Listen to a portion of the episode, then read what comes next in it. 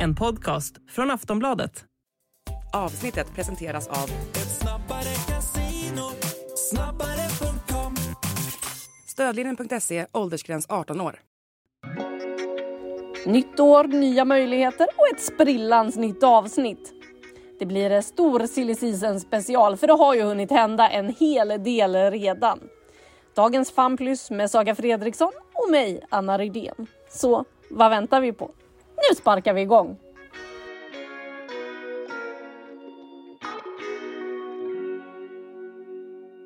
–2024, det känns lite... Jag har inte riktigt landat i att vi är ett nytt år, men vi säger väl gott nytt år till alla lyssnare och kastar oss in i 2024 med frågan Saga, vad fan är du? Du sitter inte här i studion med mig.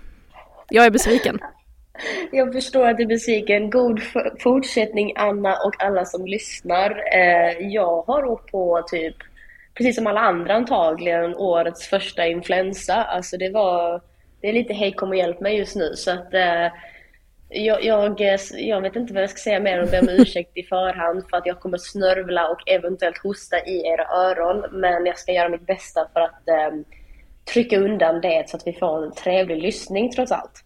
Ja, vi får väl försöka lyckas med det i alla fall. Jag är glad att du åtminstone är vid liv och har möjlighet att podda åtminstone och eh, snacka silly season för idag blir det lite silly season special. Det är ju det vi befinner oss i just nu, även om en del lag har kommit igång med sina träningar. Jag blir arg varje gång jag går in på Instagram och ser Häcken på träningsläger i solen. Och så tittar man själv ut och fryser arslet av sig. Ehm, så. Men vi ska snacka... Men du har också spenderat några veckor i eh, grov kyla. Jag har ju det. I, ja, i skidsäsongen så att jag kan förstå att du suktar ännu mer sol. Eh, jag gör ju det, jag sitter och tittar på solresor konstant. Kanske faktiskt ska boka en snart, vi får väl se. Men ja, nej, jag har ju stått eh, nere i Alperna, visserligen fått en del sol där men det har också varit kräksnö och eh, en snö som var så blöt så jag aldrig varit med om något liknande. Man liksom var blöt in i märgen efter att ha stått ute i det. Perfekt när man jobbar med teknik dessutom, men ja, det var skidsäsongen det är en helt annan sport. Vi ska prata fotboll och eh, det har ju hänt en hel del på silly season-fronten. Vi kan ju börja med idag när vi spelar in onsdag den 10 januari så presenterades det ju officiellt det som Sportbladet eh, och min kollega Frida Fagerlund kunde avslöja att Nathalie Björn är helt klar för Chelsea som alltså går in. Det ryktades ju om Real Madrid och att det ska ha funnits intressen utifrån men de klubbarna ska inte ha kunnat matcha det som Everton ville ha för Nathalie Björn. Det kunde Chelsea och eh, ja, precis innan jag satte mig här såg jag att Johanna Rytting Kaneryd hade lagt ut att de återförenas igen i Chelsea. Vad säger du om den värvningen? Um, framförallt att den känns så otroligt rätt. Um, det har ju varit på tapeten länge just att, att Björn var på väg och hon är en spelare som håller så hög eh, högsta nivå men jag tror just lägsta nivån kan pushas ytterligare. Och får hon vara i miljö som i Chelsea då så, eh, så tror jag att hon eh, kommer ta enorma kliv. Eh, vilket alltså, jag tänker alltid landslag i någon slags förlängning kring våra landslagsspelare så därav så blir det också att man, eh, man ser framför sig att hon kan ta över ännu mer ansvar i det svenska landslaget och få en ytterligare höjd där. Så att eh, nej, jag känns jättevettig. Sen blir det lite intressant att se hur de använder henne också. Eh, vi vet ju med oss en tid att hon har förmåga att spela både central mittfältare, ytterback nu för tiden, men även då mittback. Och eh, jag tycker ju om att titta på Chelsea för att kort beröra deras kanske svagheter ibland så dels vet vi om att Millie Bright har varit skadad över en längre tid. Eh, hon går in och ut från matchande och, och sådär. Men sen är det också jag tycker det finns svagheter i Carter eh, som ja, men gör enkla misstag i backlinjen och framförallt i positioneringen och där, där tycker jag ju Nathalie Björn eh, har sin styrka eh, i och med att hon kanske inte alltid har sin snabbhet. Så därav så känns det som att det kan bli en ganska intressant ehm, eh, matchning trots allt. Så att jag kommer följa den, den, eh, det nyförvärvet med stor eh, nyfikenhet för det känns eh, verkligen som en, en spännande nyhet att, att gripa tag i. Ja, kul att då eventuellt få in eh, en ny svensk mittback i Chelsea, om det nu då är så hon kommer användas. Som du säger, hon är ju lite som en schweizisk armékniv och har varit i både Everton och det svenska landslaget. Eh, en typisk spelare som kan fylla luckor. Så vi får väl se hur hon kommer användas i Chelsea. Men vad har du mer lagt märke till på den här, under det här januarifönstret som ju öppnat? Alltså vi får ju ärligt säga att vi kan omöjligt täcka alla rubriker som har varit de senaste dagarna bara. Det, jag tycker varenda sekund så får vi pushnotiser om eh, liksom den transfern är färdig, det ryktas hit och dit. Um, jag har verkligen försökt avgränsa mig Anna men som när jag ska göra det så blir det ju sällan Hur stor är din mindmap över det här? Hur mycket Nej, alltså, notes har du? Inte. Jag visar nu visuellt upp liksom, det är bara en sida men jag har ju ytterligare en såklart. Um, jag har försökt fokusera på de som jag tycker kittlat mest och kanske framförallt vad jag, att jag verkligen kan se varför de är utvalda. Så att uh, without further ado, lite mer fokus på spelarna så Ehm, låt oss prata Matilda Winberg till Tottenham. Det kanske kanske väl det, den rubriken som jag hajade till mest på och genuint kände att det stämde så himla rätt. Det är ju, eh, vi vet ju Matilda Winbergs kvaliteter sedan tidigare, kanske inte behöver lägga ut extremt mycket om det, men om vi säger så här, Robert Vila han kokade ihop någonting i England. Det är ett som är säkert och um, vi har ju även ehm, um, Charlotte Grant från Vittsjö som också är klar för, för Spurs. Ehm, um, Charlotte Grant spelar ju främst som ytterback, Winberg både tia, forward, uh, kan spela centralt. Det är precis de profilerna som Tottenham behöver. Uh, de har varit tydliga med sin, uh, med sin framtidsplan. De har varit tydliga med att det här året kanske 6-7 är fullt lämpligt att hamna, men utifrån de aktionerna de gör nu och få in de typen av spelare så är det jättetydligt från mina ögon sett hur de resonerar. För det här är två riktigt bra spelare, men de är unga. Eh, de håller så pass hög nivå att de kan komma in och förändra direkt. Men fortsatt så är det eh, framtidsprojekt skulle jag säga. Eh, där man ser ett Tottenham som försöker utmana på sikt. Och jag tycker det är, ja, men det är väl klart att det spelar roll att det är kända namn för oss från damallsvenskan, eh, både från spelarhåll men även tränarhåll. Det blir ju indirekt att man, man ser den röda tråden mycket enklare. Eh, men för mig var de två nyförvärven superfräscha och eh, som sagt passar väldigt bra in i, i den typen av spel som Robert Vilahamn vill bedriva. Jag vill också lägga till ett litet rykte där, jag skulle försöka avgränsa mig men eh, Amanda Nildén, eh, som vi vet spelar för Juventus, ryktas också gå till Tottenham. Vad tyngden är i det riktigt, det vågar jag inte svära på. Men ni kan ju höra själva. Charlotte Grant kan spela både höger och vänster ytterback. Neil Dane på en vänster ytterbacksplats och sen har ni eh, Matilda Winberg som kan koka ihop på det centrala mittfältet eller på kanterna. Så att, nej, super, super spännande vad som händer i Spurs. Ja, det känns ju faktiskt eh, väldigt intressant att se vad som sker där i norra London och eh, hur det kommer bli med Robert Vilahamns projekt. Han har ju varit öppen med att han ville ha in svenska spelare och är det någon som kan scouta damallsvenskan så är det väl eh, Robert Vilahamn med tanke på hur nyligen han dessutom själv var i ligan och eh, jag kan tänka mig att han ser ganska mycket damallsvensk fotboll fortsatt även om han befinner sig i England så att eh, det känns väl vettigt för det finns ju ganska många fynd som går att göra här. Vad har du näst på din lista? Ja, men vi tar väl vi lite en kombination av damallsvenskan och engelska ligan för att vi vet ju att eh, Charlotte Grant spelar senast i Vittsjö. Ehm, den stora rubrikskaperskan, ska jag väl säga, Katrina Gorey ehm, har ju också lämnat till England och i, kommer spela för West Ham framöver. Otroligt eh, gullig video när hon presenterades även med lilla Harper i hennes egen tröja. Givetvis att Harper kommer vara en stjärna i West Ham.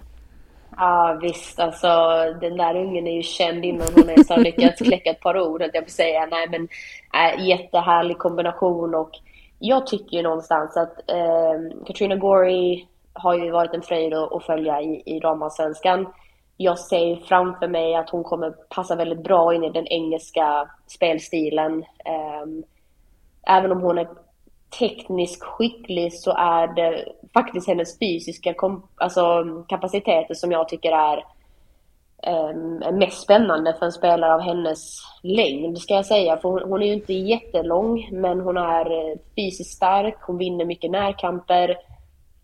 Till en början så kunde man se henne göra de här de ganska oväntade, sjuka passningarna, helt avgörande moment, men också fallera i passningsspelet på de mest enkla momenten. Och nu spekulerar jag vilt Anna, så det här, det här behöver vi inte ta mig helt ordagrant, men, men det är ofta så, spelare som är riktigt, riktigt bra, hamnar de på en nivå som kanske inte, hur ska jag säga, utmanar dem helt, så hamnar du i ett mellanläge där du börjar ta svåra beslut och de enkla momenten eh, blir lidande. Så där man kan förvänta sig att hon ska sätta sin 10 passning så gör hon inte det för att det finns hela tiden en nyfikenhet att vilja göra situationen lite mer intressant och lite mer utmanande.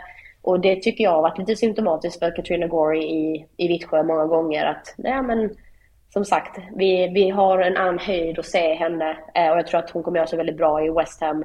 Eh, som också eh, givetvis satsar hårt här nu i fönstret och försöker, försöker bli slagkraftiga i, i ligan.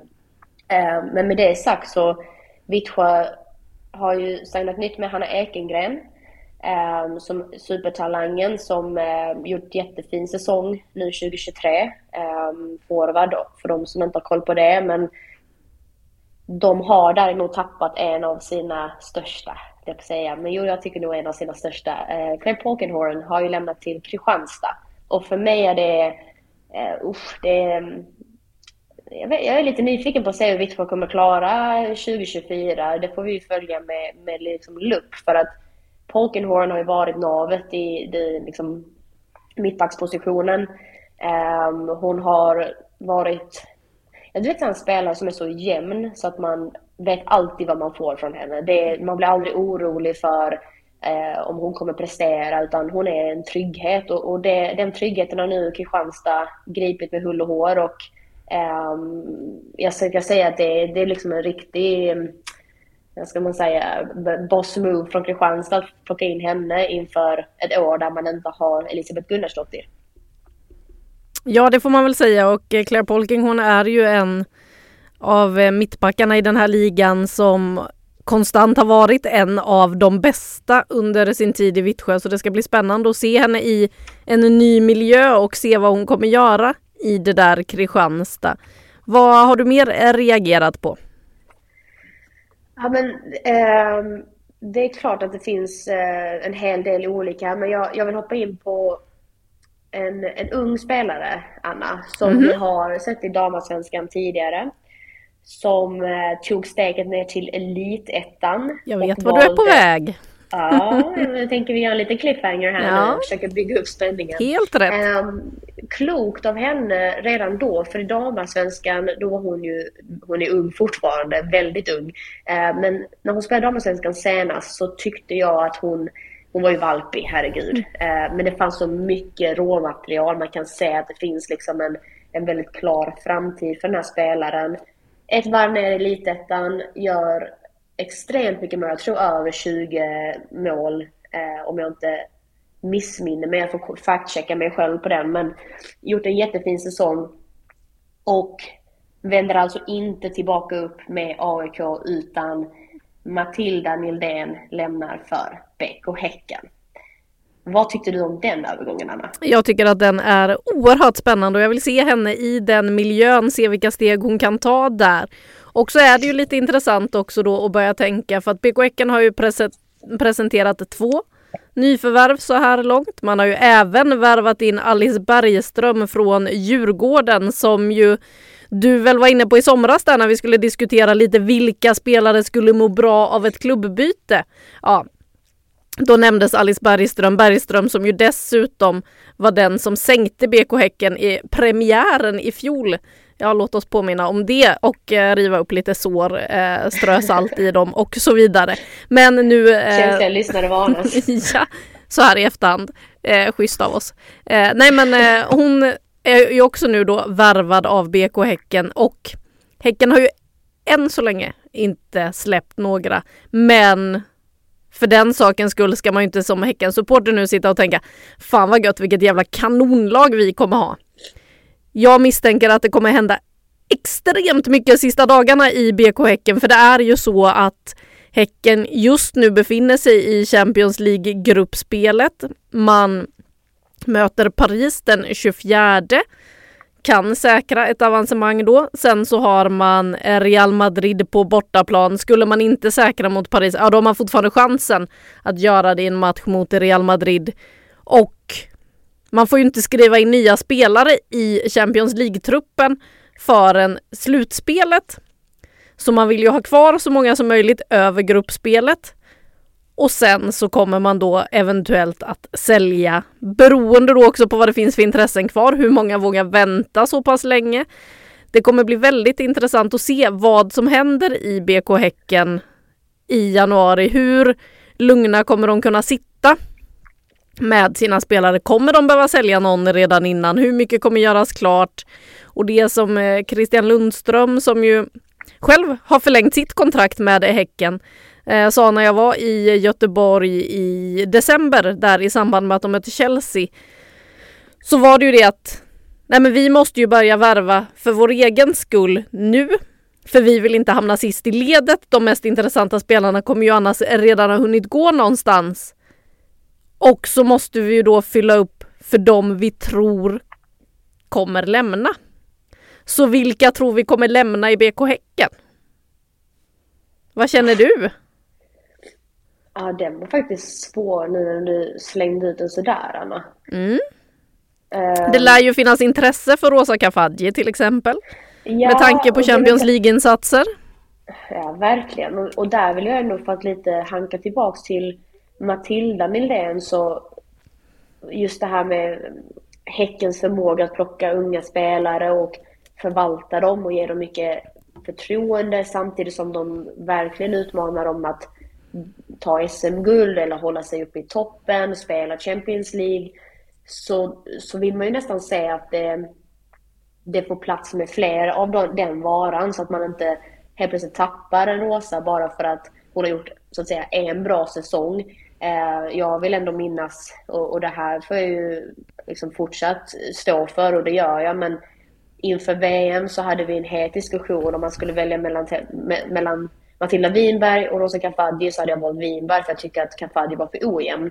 Men det har jag ju fått äta upp nu för att hon har ju visat att hon håller på den allra högsta nivån. Jag kan fortfarande tycka att hon är, kan ha liksom, vad säger man, hennes lägsta nivå fortfarande är så pass oklar, om, om man förstår det uttrycket, att det känns som att eh, hon försvinner bort från vissa matcher.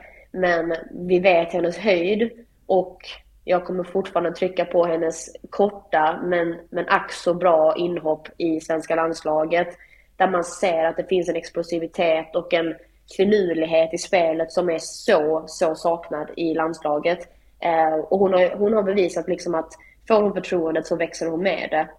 Och därför vill man ju också se att, att Matilda Nildén har samma, eh, ja, samma väg att kunna gå.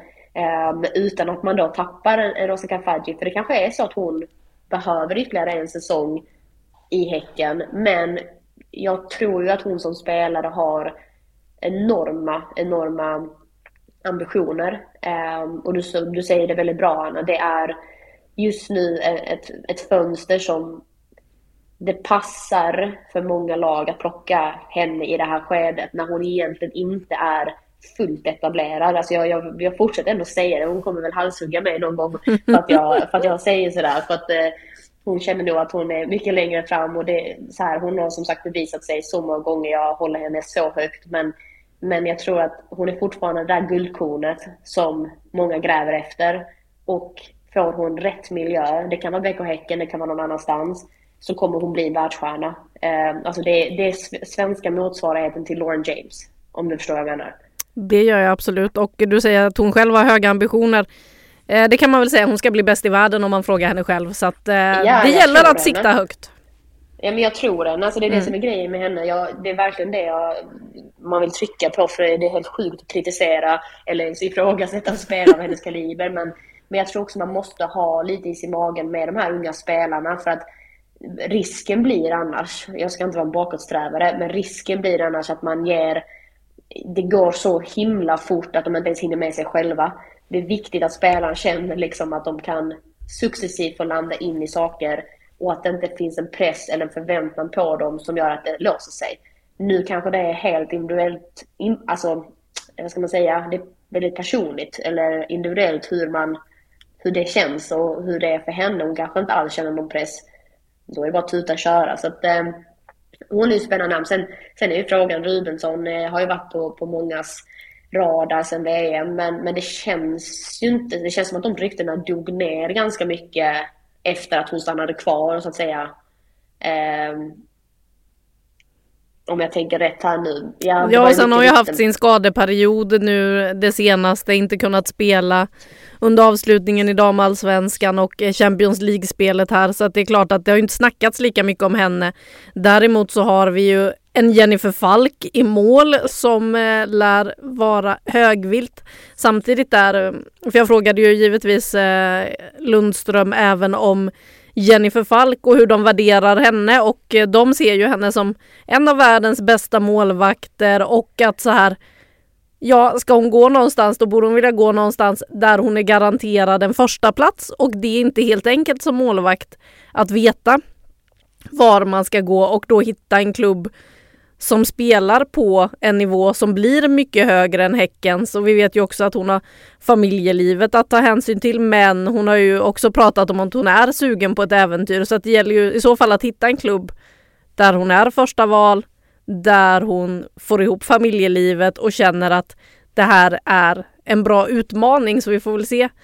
Jennifer Falk där, en annan spelare som kanske gått lite under radarn som jag tror att det snackas om som jag har hört det viskas lite om i alla fall, det är ju Elma Juntila Nelhage som ju är en ung försvarsspelare som har gjort det väldigt bra i Champions League-spelet och imponerat på många som jag har förstått det när hon har då fått spela vänsterback istället för Anna Sandberg som ju då har fått flytta högre upp i banan. Ehm, så att ja, frågan är hur länge till vi ser henne i BK Häcken. Det är där, det är så, jag tycker det är en väldigt spännande balansgång och det finns ju klokare människor än mig som sitter i de positionerna och tar de besluten. För just fingertoppskänslan när man ska släppa en spelare och apropå Rosa då, men också då Juntla Nelhage som ärligt fick ingen, inga chanser i början av året. Hon blev liksom helt i frysboxen. Helt plötsligt så fanns det en öppning för att behovet fanns. Och sen så, jag tycker hon gjorde det bra förra året också. Det var det som blev sjuka. Jag tyckte hon gjorde så jättestarkt 2022.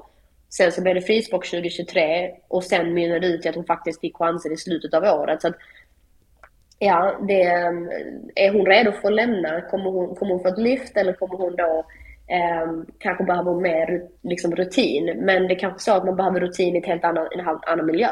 Så att jag låter det vara osagt och lämnar det till, till de kloka. Men eh, det har ju hänt en hel del i, i eh, damallsvenskans mästarlag. Eh, vi har ju Stina Lennartsson som har kritat på. Eh, och jag kan ju meddela igen. för din eh, skull så att du ska känna att du har lite gemensamt här så eh, vittnar även Stina Lennartsson om att det kan vara svårt att åka kollektivt i Stockholm och hitta fram och sådär. Det är inte alltid helt lätt det här med att åka tunnelbana när man alltså är det... i storstan. Eh, hon hoppas att hon ska ha hunnit lära sig till det att eh, säsongen drar igång så hon inte kommer för sent till matcherna åtminstone. Jag tror eh, att eh, hon löser det tills dess. Då kan jag hälsa Stina Lennartsson att det tog mig cirka två år att klura ut vilken sida av tågbana jag skulle gå till så jag inte hamnade helt i Tjotahejti. Men det är en story för en annan dag. eh, Lennartsson till Hammarby, vi ser det ganska tydligt. Hon är i en wingback-position. Linköping och Hammarby spelade förra året i alla fall i samma formation, 3-4-3. Där, ja, det känns ju som en ganska eh, vad säger man, man brukar kalla det rakt byte, men det mm. känns ju som att eh, även här i positionering så kan man ju se lite hur Hammarby har tänkt. Ja, ja, och tittar man där om man ser på om det är någon position i det Hammarby vi hade i fjol som var mästarlag som ingen riktigt tog och gjorde till sin, som kändes sådär som det givna alternativet, då var det ju där ute till höger. Så att det finns ju verkligen en möjlighet för Stina Lennartsson att kliva in där och visa att hon ska ha den och visa att hon håller på den nivån och visa att hon då vill ta en plats i landslaget framöver. För hon var ju öppen igår. Jag var på Hammarbys premiärträning på Kanalplan och eh, snackade ju bland annat då med Stina, eh, inte bara om att eh, åka kollektivtrafik i Stockholm utan även fotboll givetvis. Och eh, hon sa ju det att det fanns ju såklart bud från utlandet också men Hammarby kunde matcha de buden och eh, hon kände ändå att det här blir ett spännande steg att ta att vara i ett lag som är jagade den här säsongen, ett lag som ska ut i Europa och ett lag som, no offense, eh, har kanske lite mer tryck på läktarna än vad hon är van vid från tiden i Linköping så är det ju ändå, där har man lejonflocken, det är eh, finns fans på läktaren som sjunger. Eh, det kanske inte var riktigt lika bra dag i Växjö under tiden hon var där på en arena som ekar lite för tomt för min smak. Jag älskar ju dock den arenan och min gamla hemstad. Men nej. Det är något annat att kliva ut på kanalplan, speciellt för en gammal bandyspelare som Stina Lennartsson. För igår var det tydligen isbana på kanalplan. Ehm, det var så halkigt på vissa ställen så de kunde inte spela fotboll. Jag hoppas att det var åtgärdat till idag när de skulle göra sitt första riktiga pass de här premiärträningarna blir ju lite mer av ett jippo när fansen ska kunna samlas runt och damer och herrar då tränar inom citationstecken tillsammans. Vi såg ju även AIK skjuta upp fyrverkerier så att det blev rubriker och folk ringde polisen för att det användes nödraketer under den där premiärträningen så folk trodde att det var folk som var i sjönöd och sjöräddningen fick rycka ut. Men det är ju en helt annan story. Tillbaka ja, till Hammarby. Tomt. Förlåt, jag var tvungen att slänga in det.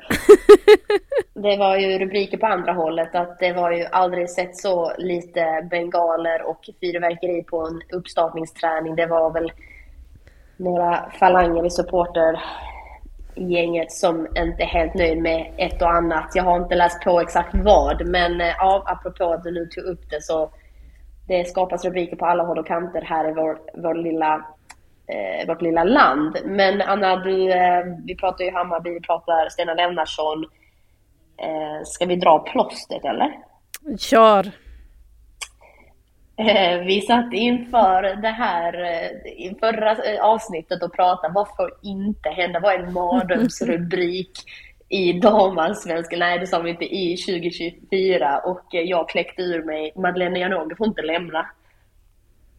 Och vi vet ju alla vid det här laget, vi vet ju alla vid det här laget ja, att Madeleine Janogy har skrivit på för italienska Fiorentina. Vad känner vi för det här? Eh, jag måste ju säga att jag blev eh, förvånad över valet för det känns ju också så här Italienska ligan är ju inte en av de starkaste ligorna som det är just nu. Fiorentina är inte det laget man har pratat om de senaste åren när det handlar om den italienska ligan. Om det inte handlar om var hamnar de svenska anfallarna? För det är uppenbarligen i Fiorentina. Vi har alltså Karin Lundin och Pauline Hammarlund redan där. Nu även Madeleine Janogy. Eh, så att eh, nej, jag blev förvånad. Jag trodde nog kanske att hon skulle lockas någon annanstans, men samtidigt på ett sätt så känns det ganska logiskt för vi vet ju alla hur hennes senaste utlandsäventyr slutade. Det i Wolfsburg där magkänslan inte riktigt kände att det var rätt val för henne. Jag tror att hon har känt efter väldigt mycket. Hon är ju en eftertänksam person. Så att, att hon då landar i ett land där bland annat hennes agent och Lisa Ek är, bor och är verksam det tror jag känns som ett tryggt val. Alltså hon har en trygghet där redan. Och hon har någon nära som hon alltid kan fråga om råd och så vidare. Så att ur den aspekten så är jag inte förvånad men nej, jag trodde nog att hon kanske skulle vara sugen på att testa Europaspelet med Hammarby. Men ja, Johan Lager var ju också um, uppriktig igår på uh, premiärträningen där om både Janogy och Winberg och sa att nu är ju Hammarby en annan sits. De har spelare som är intressanta för andra lag och som han sa det, det här var första gången vi har blivit av med spelare som vi hade velat behålla. Den är ändå tung. Alltså den är alltså tung i så här, ska jag säga, positiv bemärkelse. Mm. Inte att det är, det är negativt alls, utan snarare att de har kommit till en position just att de har skapat en sån eh, ett sånt tryck kring sina spelare för att de har presterat och inte bara för att de har varit bra på att promota dem utan de, de är så ruggigt bra och nu helt plötsligt så dras, dras, dras de ifrån från truppen. Men eh, nej, jag kan väl bara stämma in där. Jag var väl förvånad också att det blev just Italien. Um, jag vet inte vad jag hade förväntat mig. Jag var ju naiv nog att tro att hon skulle stanna damallsvenskan för att köra Hammarby och, och eh, Champions League. Jag vet inte om det var önsketänkt för jag tyckte liksom det var, det var så fin, vad säger man, romantisk story på något sätt.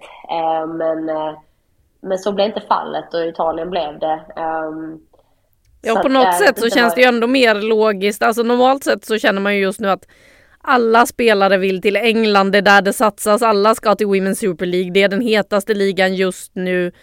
Jada jada, men jag tycker på så sätt att det är lite uppfriskande att Janogy inte hamnar där, att hon testar något helt annat och att det faktiskt ju talar för att det här kan bli bra för henne, för nu går hon helt och hållet på det hon själv känner för. Det är åtminstone känslan jag får av det här valet. För att jag menar, ska man sitta och titta på prestigen och så här så känns det ju som att ja, men antingen så ska man till en toppklubb i Spanien, Frankrike, Tyskland eller så ska man till i princip vilken klubb som helst i WSL. Ja, du har helt rätt och eh, det är väl också lite eh, typiskt Janogy tycker jag, för hon har så mycket integritet. Eh, att hon kör sin egen, sitt eget race eh, som du sa, eftertänksam eh, från de intrycken. Jag känner inte henne personligen men, men det är klart att man fått mycket intryck från henne kring, kring eh, arbetet kring damallsvenskan och landslaget och där tror jag någonstans att hon är en trendsättare. Det är kanske så att hon är den som kommer eh, dra ur pluggen och helt plötsligt så gör eh, Italien till det mest trendiga som, som finns. Eh, men vi har ju faktiskt en, eh, en annan tidigare spelare som, eh, ja du sa det själv tidigare, Lisa Ek, som eh, har spelat i Italien och vet allt vad det innebär att vara proffs där. Eh, ska vi inte ta och ringa upp någon som kan ännu mer om den här övergången än vad vi? Jo, det tycker jag. Vi slutar spekulera och så ringer vi upp och kollar läget helt enkelt. Ja, men vi säger väl varmt välkommen till FanPlus till Lisa Ek. Hur är läget? Det är intensivt och eh, det känns som att man springer runt fast man gör det utan att, att röra sig fysiskt. Så det är, läget är på topp. Ja, hur rörigt är det i huvudet den här perioden på året som eh, agent? Eh, nej, man får göra sina, man får ha sina metoder för att eh, hålla någon slags ordning i huvudet. Så att jag skulle säga att de som blir mest drabbade av oordning, det är nog familjen. För där är det inte lika noga med att ha allt under kontroll. Så att eh, hos familjen är det väldigt rörigt just nu. Vad skulle du säga just den här perioden? Jag tänker att det är många rubriker och så vidare Lisa, men eh, hur många ansvarar du för på en och samma gång? För det är jag väldigt nyfiken på. Ja, nej, alltså det som är så skönt för mig och jag tror många agenter jobbar så, men det är att vi jobbar som ett team. Så att även om vi har olika agenter som är ansvariga för spelarnas dagliga kontakt så är vi alltid ett team runt eh, varje övergång. Så vi har olika delar i övergången som vi är ansvariga för. Eh, helt enkelt för att eh, vi är ansvariga för de delarna som vi är bäst på. Vad är Vilken du bäst på då? Del, ja, precis. Vilken del är du bäst på? Jag är väl bäst på att eh, försöka hålla spelarna lugna eh, sitta lugnt i båten och, och få dem att förstå att ibland behöver klubbar också tid på sig. Ibland vill de ta tid på sig för att använda det som en förhandlingsteknik. Eh, och att försöka hålla spelarna så pass lugna som möjligt. Eh, och trygga med att, eh, att klubbarna som vill ha dem faktiskt vill ha dem. Eh, så att det jag har väldigt mycket spelarkontakt har jag. Vi kommer ju fråga dig en del om såklart din resa också från spelare till den rollen du har idag. Men en stor rubrik som har florerat som är färdig det är ju att Madeleine Janogy har gått till Fiorentina. Italien, det kanske inte jag hade gissat direkt. Vad Kan du berätta mer om den övergången? Ja, nej jag tror inte att det var så många som hade gissat på den. Eh, däremot om man ser på det, den resan som Madda har gjort och som hon vill göra och alltid har velat göra med sin fotboll så har det ju alltid på något sätt var, varit att hon har velat vara med från början på en resa. Eh, och hon bytte till Hammarby från Piteå. Då trodde många att det berodde på att det var massa pengar inblandade. Eh, för att Hammarby var ett stort namn. Eftersom Piteå var ett bättre fotbollslag just då och Hammarby var nykomlingar. Eh, men hon hade ju sin resa och den resan som hon ville göra med Hammarby klar för sig redan då. Eh, och det var ju hela anledningen till att hon gick dit, att hon ville vinna allt man kunde vinna eh, i Sverige. Eh, och det är väl liknande resa som hon vill göra här i, i Italien och i Fiorentina. Och jag vet, du har också varit spelare Saga och den här känslan av att få vinna någonting med ett lag som man har gjort en resa med jämfört med att vinna någonting med ett lag som alltid vinner eller eh, som alltid man ska bara vinna titlar annars är det inte värt någonting. För mig var hela skillnaden att få med på resan. Eh, sen är man ju olika såklart och, och det har jag väldigt stor respekt för men eftersom Madde är en spelare som vill vara med på resan och vill gärna vara en viktig del av resan också. Eh, ingen statist så, så det är väl en stor anledning till att hon valde Italien och valde Fiorentina. Vad kan du berätta mer om, om Fiorentinas resa då, om, i och med att de är en liten uppbyggnad, eh, om jag tolkar det rätt då? Ja, eh, den började ju för åtta år sedan med mig i laget. Och om, eh, som inte hade dörrar till toaletterna. Jajamän. Den. Sen har de eh, var de tidiga ut med damfotbollen så de fick ett litet försprång på det sättet. Eh, alltid investerat okej okay med pengar men inte haft några faciliteter. Och när vi ser damfotbollen runt om i världen så eh, vet vi att en förutsättning för att kunna utveckla klubbarna för att kunna få till en långsiktig satsning det är att det finns bra faciliteter. Eh, och det är grunden till allt. Och vi har också sett mycket forskning på att det, det gäller att ha en matcharena som är anpassad för damfotbollen, som är publikens hem, dit man kan, eh, liksom, man kan samla allt runt. Och det har ju Fiorentina fått nu i och med eh, Viola Park som byggdes i somras. Eh, och det är ju en helt sanslös anläggning. Damer och herrar tillsammans. Jag tror de har en underhållskostnad på planer och allting på 10 miljoner svenska kronor i månaden. Jesus. Och det är för att underhålla då bara. Mm. Eh, det finns en frisörsalong i, i damernas på tider. Det är därför hon signar Janogy, frisörsalongen. Nej, så de har sett till att det finns allt. Det finns en kyrka i den där, på den här anläggningen. Det finns Eh, ja, det finns allt. Det finns liksom 25 meters pooler och allt, allt, allt, allt. Eh, det kommer inte göra att man vinner en serie. Men det kommer göra att man har förutsättningarna för att få dit ambitiösa spelare och på längre sikt kunna vinna titlar. Hur ser du på den resan som är i den italienska fotbollen på damsidan? Eh, nej men jag håller fast vid det. Jag har sagt det länge att jag tror att italienska ligan kommer bli en av de starkaste. Eh, sen så för att bli starkaste ligan måste man ha de bästa spelarna. Och det är klart, det är ju svårare att få hit spelare till Italien än att få spelare till England innan de bra spelarna finns där. Eh, så att nu såg jag något rykte om att det kanske Magul var på väg tyska spelaren till, till Inter. Eh, så att eh, de, de är ju inte på toppnivå än.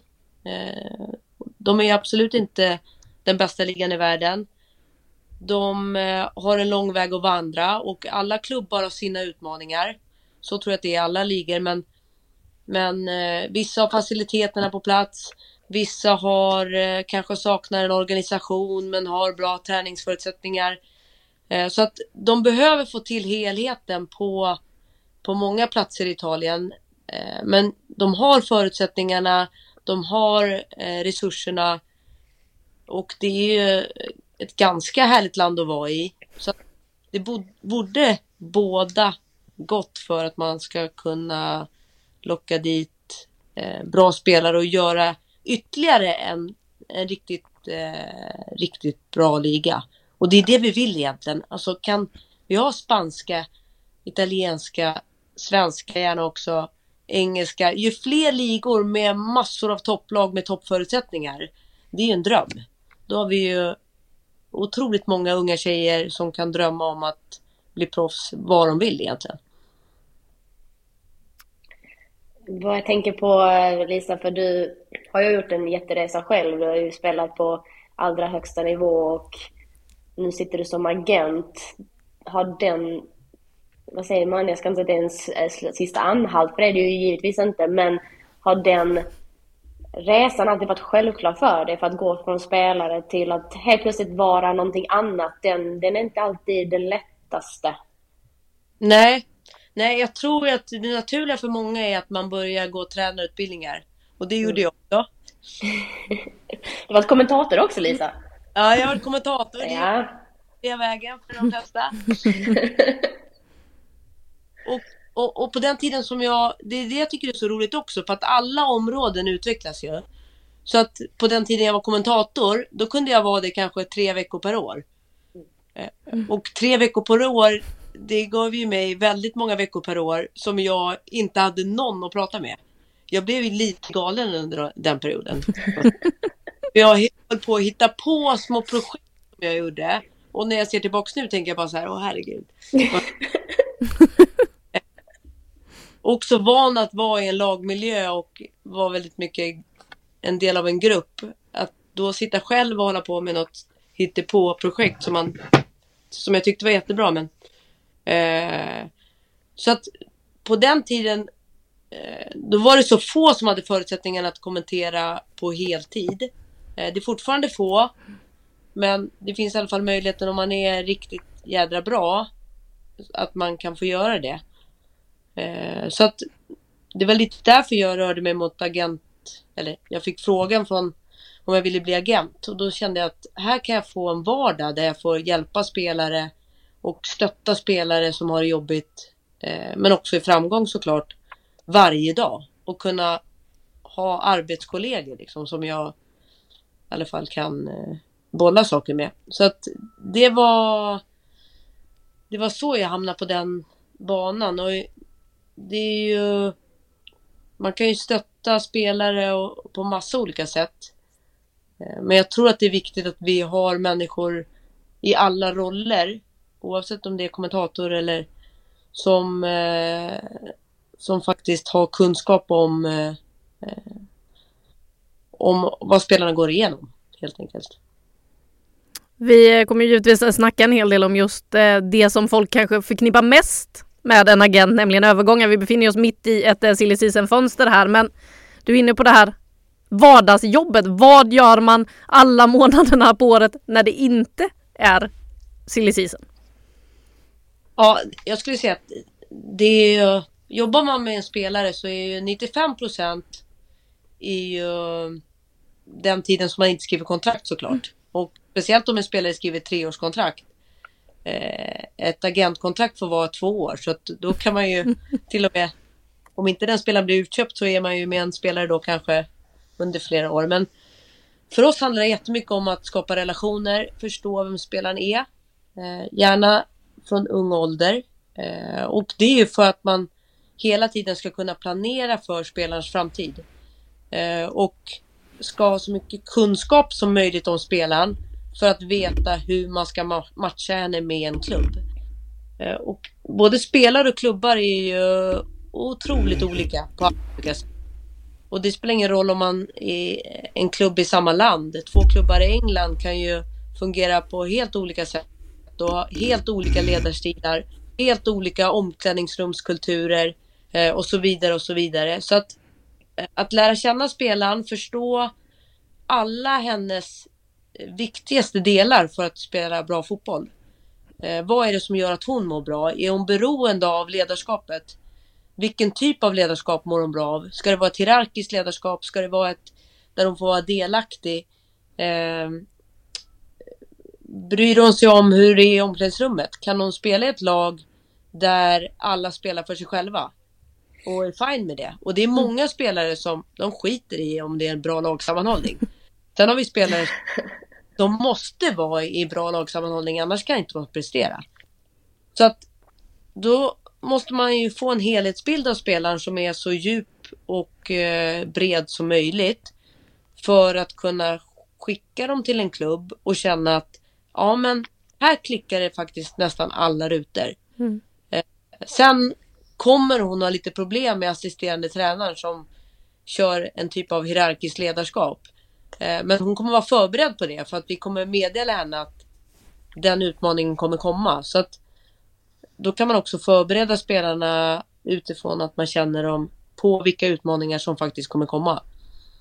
Det du pratar om nu är ju mycket att känna spelare, men det är ju lika mycket research på lagen och klubbarna. Hur kommer ni åt den informationen? För att det är ju inte alltid kanske det lättaste och sen också ha en så pass bred, bred förståelse för den. Nej. Eh, och, och, det ska man ju säga också så här i slutändan så vi kan snacka mycket vi vill om att vi ska hitta den bästa matchen. Men det bästa sättet vi kan göra för att utveckla damfotbollen det är att ge det bästa kontraktet pengamässigt. Så att det, det låter kanske jättefint nu när jag pratar. Jag känner nästan att jag målar upp en bild av att vi håller på med, med någon slags, försöker hitta bara en bra match och en partner till någon. Men det är minst lika viktigt att kontraktet är det absolut bästa man kan få. För att annars kommer vi aldrig driva damfotbollen framåt. När det gäller klubbarna så har vi ju eh, under åren, i takt med att klubbarna har förstått att man måste ha människor med kunskap om damfotbollen i damklubbarna. Eh, så sitter det nu människor i de flesta klubbarna faktiskt som är eh, fantastiska, eh, väldigt öppna och transparenta eh, och eh, gärna dela med sig av vad de har för utmaningar och vad de har eh, för styrkor. Sen kanske inte de säger det direkt till spelaren, men det förmedlar ju vi. Eh, dessutom har vi ju spelare i de flesta ligor i världen. Vi har spelat, vi, vi är fyra agenter, vi är alla före detta spelare och tjejer. Eh, så att vi har ju spelat i elva olika ligor som proffs tillsammans. Och där har vi ju träffat tränare och spelare som jag spelat med, spelare som jag spelat mot. Och de, vi är ju faktiskt så unga fortfarande att de fortfarande är aktiva, en del av dem.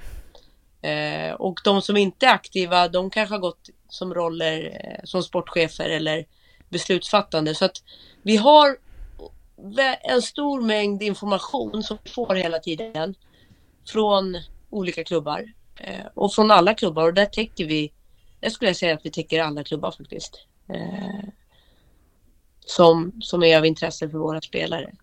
Men du, du är inne på det här också att de ska skriva så bra kontrakt som möjligt också. Det är många som undrar vad tjänar man egentligen som fotbollsproffs ute i världen idag som kvinnlig fotbollsspelare?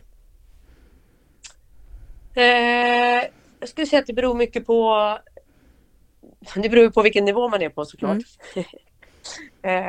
eh, men om vi säger så här att lönerna har ju gått upp de ökar väl ungefär med 50 procent varje halvår eh, i de största ligorna. Eh, det är den, det tempot som det har hållit senaste åren. Mm. Och då, då förstår man ju ganska mycket hur, hur stora ökningar det handlar om och vilka siffror det faktiskt rör sig om nu. Sen så det som är roligt är att fler och fler spelare kan tjäna så stora summor som man kanske bara kunde tjäna om man gick till, ja, för något år sedan var det ju någon klubb i Kina kanske som kunde betala bra löner. Men nu ser vi de siffrorna i kanske en handfull klubbar runt om i olika ligor. Så att en handfull klubbar där, en handfull klubbar där. Eh, och det är hela tiden pusha så att det är det är ju inte ovanligt att, eh, att topp-topp-spelare nu i topp-topp-klubbar rör sig mot eh, kontrakt på på liksom, 4 miljoner per år i alla fall. Eh, men då pratar vi om, om, om toppen. Mm. Lisa innan, då- innan vi släpper det här bara för... mycket hö- Ja. Det finns de som tjänar högre än det ska jag säga också. Men liksom, det är de, de siffrorna man kan röra sig runt nu. Mm. Det är ju härliga siffror att höra och eh, minuterna rinner iväg här men innan vi släpper det, har du någon mer stor övergång på gång det här fönstret som vi ska hålla utkik efter? Ja, men jag tycker ni ska hålla ögonen öppna för att jag tror att det kommer upp ett par eh, heta nu. Mm. Och lite oväntade kanske. Det låter spännande med det så får vi väl släppa vidare dig då. Tacka så hemskt mycket för att du hade lite tid att vara med här mitt i ett hektiskt januarifönster. Tack så mycket hörni. Tack, Tack. Ja, alltid härligt att höra lite mer och man blir ju glad av de där summorna som nämns, bland annat eh, hur pass mycket man faktiskt kan tjäna som proffs ut idag och jag menar vi vet ju alla att det där inte gäller alla spelare överallt men vi ser ju att det blir proffsigare och proffsigare i liga efter liga som Italien som vi pratade om mycket här som alldeles nyligen blev en professionell liga. Det var den inte riktigt när du var där va? Nej, det kan man inte säga. Det kan man, jag, kommer, jag bara relatera till det Lisa säger, um, att det, inte fanns toalettdörrar, till, eller dörrar till toaletterna. Det, jag skrattade till lite då för att jag... Eh, vad heter de toaletterna där, där man liksom inte... Det är ingen sits, men det är som... En det är ett bidé? hål i marken. Nej, men det är ett hål i marken. Jaha, Eh, bara det är hål typ- i marken. Mm. Eh, de, som lyssnar som vet kan, kan skriva till oss och vad det nu heter, eller annars ska jag googla det sen. Men det var liksom den nivån. Och ni, alltså, man ska inte vara fin i kanten på något sätt, men det var ju något annat än att liksom så här, du vet, innan träning och så ska man in där. Äh, det, var, det var obekvämt. Eh, det, var, det var mycket som jag inte var van vid i Italien, det ska jag ärligt säga. Eh, det får vara ett annat avsnitt. Eh, för nu är det fullt fokus på våra transfers, men det var väldigt nyttigt att höra från Lisa också. Hon har gjort hela resan, hon har varit proffs. Hon har spelat både svenska ligan såklart, men, men också då italienska. Det är ju en underbar människa för övrigt. Och nu är hon agent.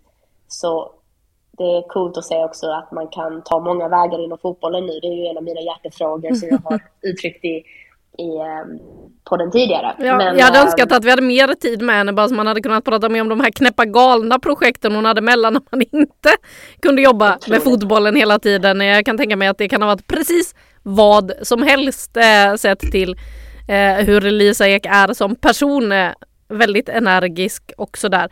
Men om vi ska gå tillbaka till det som var vår ingång i samtalet med Lisa Ek så var det ju att vi började i Hammarby och det som har hänt och vi vet ju då att de har tappat alla de tre spelarna vars kontrakt gick ut vid årsskiftet.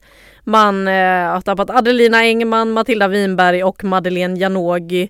Men man har ju också värvat in fyra spelare. Vi har hunnit nämna Stina Lennartsson, men hon är ju inte den enda som har kommit till Hammarby. Redan under hösten så hade man ju gjort klart med Klara Folkesson från Uppsala. Johan Lager eh, erkände under, eh, igår att så här, ja, det var ganska skönt att sitta där under hösten och se när hon gjorde mål och veta att nästa år, då är hon vår. Så satt och mös där lite extra. Att eh, hon dessutom sänkte Djurgården, äh, det la han ingen värdering i. Jag kan tänka mig att fansen däremot kan tycka att eh, det satt extra härligt i den där sista omgången. Det räckte ju dock inte för att rädda Uppsala kvar, men Klara Folkesson henne och Stina Lennartsson känner vi ju igen från damallsvenskan. Det gör vi inte med de andra två. För i övrigt så har man ju plockat in från Norge Emily Joramo och Anna Jösendal. Jösendal som blev utsedd till den bästa spelaren i ligan, eller i Norge i fjol. Spännande spelare och är ju den som nämns som Madeleine Janogis efterträdare. Innan du får prata om henne så kan vi väl lyssna vad hon själv säger om just det där att eh, mm, komma till Hammarby som Madeleine Janogis efterträdare. Anna Jösendal, hur är det att vara på plats i Sverige då? Nei, det er veldig fint. Eh, altså For en klubb. Det viser vi bare her i dag at eh, det Jeg gleder meg veldig til sesongen. Og nå er jo det lenge til ennå, men jeg gleder meg bare til å komme i gang og ja, begynne treningene med laget. Vad var det som gjorde att du kände att eh, Hammarby är ett bra val för dig? Nei, det, jeg har hørt masse bra om klubben. Jeg har kjenner noen av de norske spillerne fra før og jeg har hørt eh, veldig mye bra om dem. I tillegg har jeg fått et skikkelig bra inntrykk av eh, ja, altså fansen og atmosfæren her eh, i Sverige. Og Sverige er en bra, veldig bra liga. og ja, Hammarby virker som en klubb med store ambisjoner, så det ja. Hur är det till skillnad från Rosenborg då? Vad skulle du säga är de stora skillnaderna?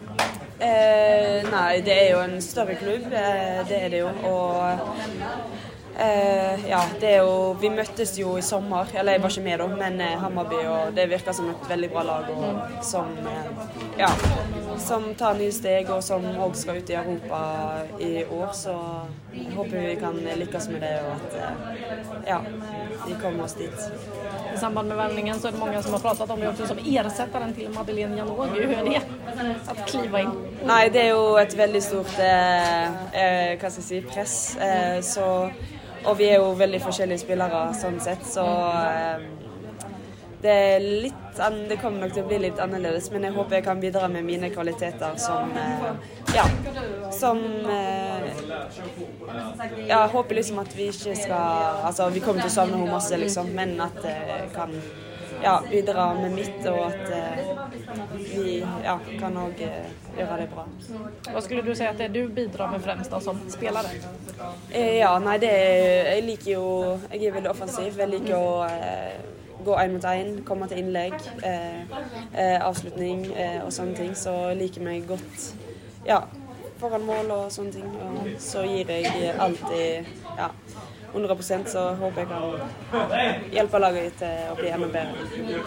Vad tänker du om säsongen som väntar då? Hammarby kliver in som både svenska mästare, har vunnit cupen, eh, kommer vara jagade, det väntar Europaspel också. Vad, vad väntar du dig av säsongen som kommer? Nei, jeg forventer jo at eh, vi skal kjempe i toppen. Det gjør jeg helt klart. Eh, så eh, ja. Det, er jo, det handler jo om å ta én kamp om gangen. Sånn. Det er jo, ingen lag blir jo egentlig her i Sverige. Jeg vet jo at det er bedre liga og sånt. Så ja, jeg gleder meg bare til å komme i gang. Og så håper jeg vi kan bite godt på oss. Vad är dina första intryck då av Hammarby och Stockholm? Ja, veldig Altså ja, veldig fint, men eh, utrolig stort. Altså, fy søren! Det er jo helt sykt.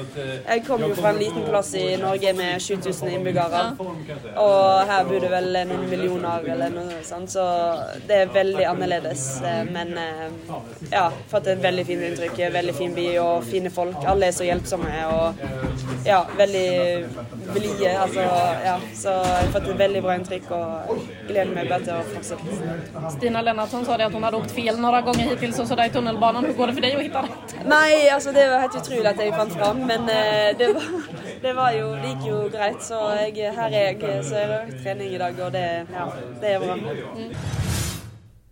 Ja, eh, Anna Jösendal där kommer alltså från Rosenborg till Trondheim höll jag på att säga nu. Det är där Rosenborg ligger. Eh, och inget annat. Hon har flyttat till Stockholm nu och eh, ska då... Den pendlingen annars. Ja, herregud, den vill jag inte göra. Det, det är inte helt smidigt kan jag säga. Jag har ju då varit där i skidsammanhang. Ehm, det är inte helt enkelt. Man måste till Oslo och byta eller köra bil i hundra år ungefär.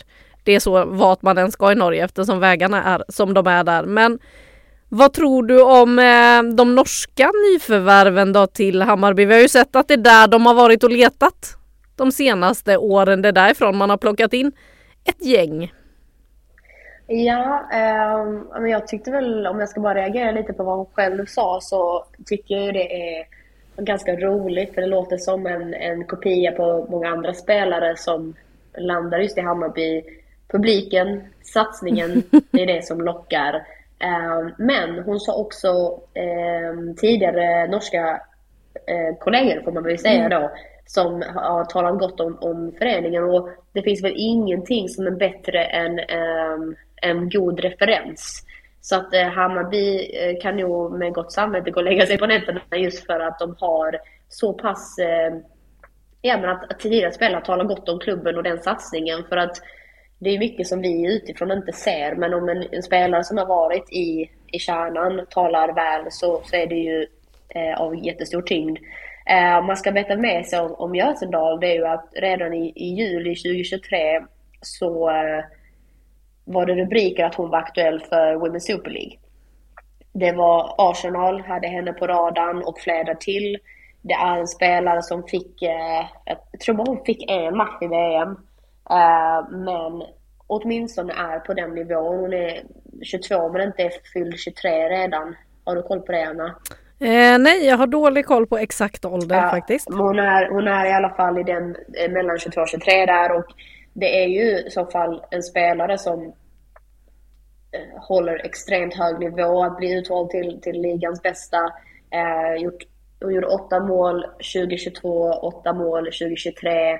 Um, det finns ju en, en pondus i det där. Hon berättade själv om sina kvaliteter, att hon skiljer sig lite från Janogy. Men jag tyckte det ändå var lite roligt när hon sa att eh, vad kvaliteterna var. För jag tyckte ändå de påminner så mycket när de ah, jag är duktig en mot en, inläggsspel och gillar att ta avslut. Så att, däremot så, eh, så kan ju också göra som de inte går med från en kant. Eh, så det, jag vet inte om det är kanske det hon refererar till.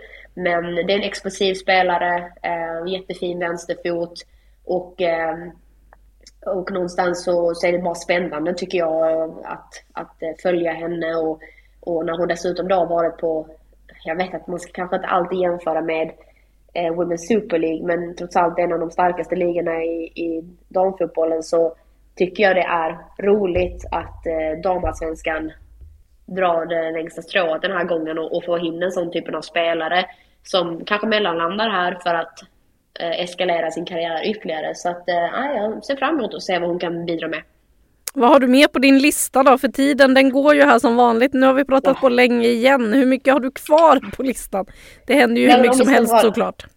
Ja, nej, men jag ska vara lite rappare. Det jag vill egentligen kanske mest eh, trycka på, vi nu ändå är i engelska snurran, så vet vi att Jukka Momiki lämnar för Leicester. Det var ju mm. en av våra stora frågetecken. Eh, lämnar Linköping. Det blir intressant att se vad Linköping kan koka ihop. Eh, 2024 kanske inte har helt fel om min flopp trots allt när vi summerar året. Eller så har jag det i vanlig ordning så det är väl kanske bara det jag får ställa mig in på. Eh, de brukar överraska de här lagen. Um, Isabella Obeis från eh, FC Rosengård går till Portland Thorns i alltså um, amerikanska ligan. Det tycker jag var en ganska rolig övergång som kom från, från vänsterkanten. Uh, ingenting jag hade förväntat mig. Uh, ytterligare intressant tycker jag däremot, om vi nu ska prata amerikanska ligan. Uh, jag ska inte bli långvarig, du kan vara lugn. Men Agnes Nyberg, tidigare mm. AIK och nu, tidigare Uppsala mittfältaren, uh, går till Utah Royals. Och det är också amerikanska toppligan. Ehm, den hade jag inte sett komma. Men jag tycker det här är exakt det här som Lisa pratade om, om vi ska dra ihop den här säcken lite grann. Det är att damfotbollen har blommat ut så pass starkt och stort att Agnes Nyberg som har spelat i AIK, som har gått upp och ner från damallsvenskan, i Uppsala som hade, fick platsen med nöd och näppe, eh, ändå lyckats etablera sig så starkt att hon nu ska göra ett äventyr i, i USA. Och eh, man ska med sig Utah Royals är nystartat. De var tvungna att lägga ner 2020. Och, ehm, eh, men, men om man ska säga korta drag så spelar de i, i, eh, i amerikanska toppligan mellan 2018 och 2020 men lades ner och då gick ihop med Kansas City Current som är fortfarande eh, aktiva idag. Ehm, men de är då alltså i en uppbyggnad och Agnes Nyberg är en del av den satsningen och det tyckte jag var lite charmigt, får jag väl säga. Ehm, min sista på listan, Anna, ehm, för att göra det ytterligare lite rörigt så hoppar vi tillbaka till Italien. ja, jag hoppar på. Fått, vi har fått bekräftat eh, Elsa Pelgander är klar för Juventus. Örebros superunga talang superstjärna, höll jag på att säga, för jag tycker att hon är eh, riktigt grym och lovande. Hon tar resan till Juventus för att testa vingarna. Ja. Ja du. det, vi hade kunnat sätta på och köra på ett tag till men eh, jag tror vi får nöja oss. Det hade vi absolut. Eh, det brukar bli så när vi börjar prata. Det är ganska svårt att få stopp på oss. Men eh, det är ju så att jag har lite annat att göra idag. Men jag ska kommentera lite italiensk fotboll här mitt i allt. Nämen. Mycket stökigt. Vi får väl se hur det går. Det är lite Roma, Lazio, dock inte då damfotboll utan herrfotboll. Lite Coppa Italia och annat stök. Så att ja, vi tar väl och eh, helt enkelt knyter ihop den här säcken och ger 5 plus till att vi just nu befinner oss i ett otroligt härligt januarifönster och så ger vi alla minus som går till din influensa och hoppas att du blir frisk snart. Så att vi kan sitta på samma ställe och spela in nästa gång. Det dröjer väl någon vecka här nu innan vi är tillbaka igen men oroa er inte, vi kommer tillbaka och det är ju ganska mycket att se fram emot både med omstarten av de europeiska ligorna, det här januarifönstret som fortsätter och inte minst Champions League-gruppspelet som eh, ju kommer tillbaka i slutet på januari. Ja, om exakt två veckor så kan BK Häcken eventuellt säkra ett eh, slutspel, en kvartsfinalplats. Det hade varit otroligt stort om vi får vidare ett svenskt lag dit i det nuvarande formatet. Så att ja, vi får väl se. Tills dess så säger jag tack så mycket till dig som har lyssnat och krya på dig Saga så hörs vi. Tack snälla.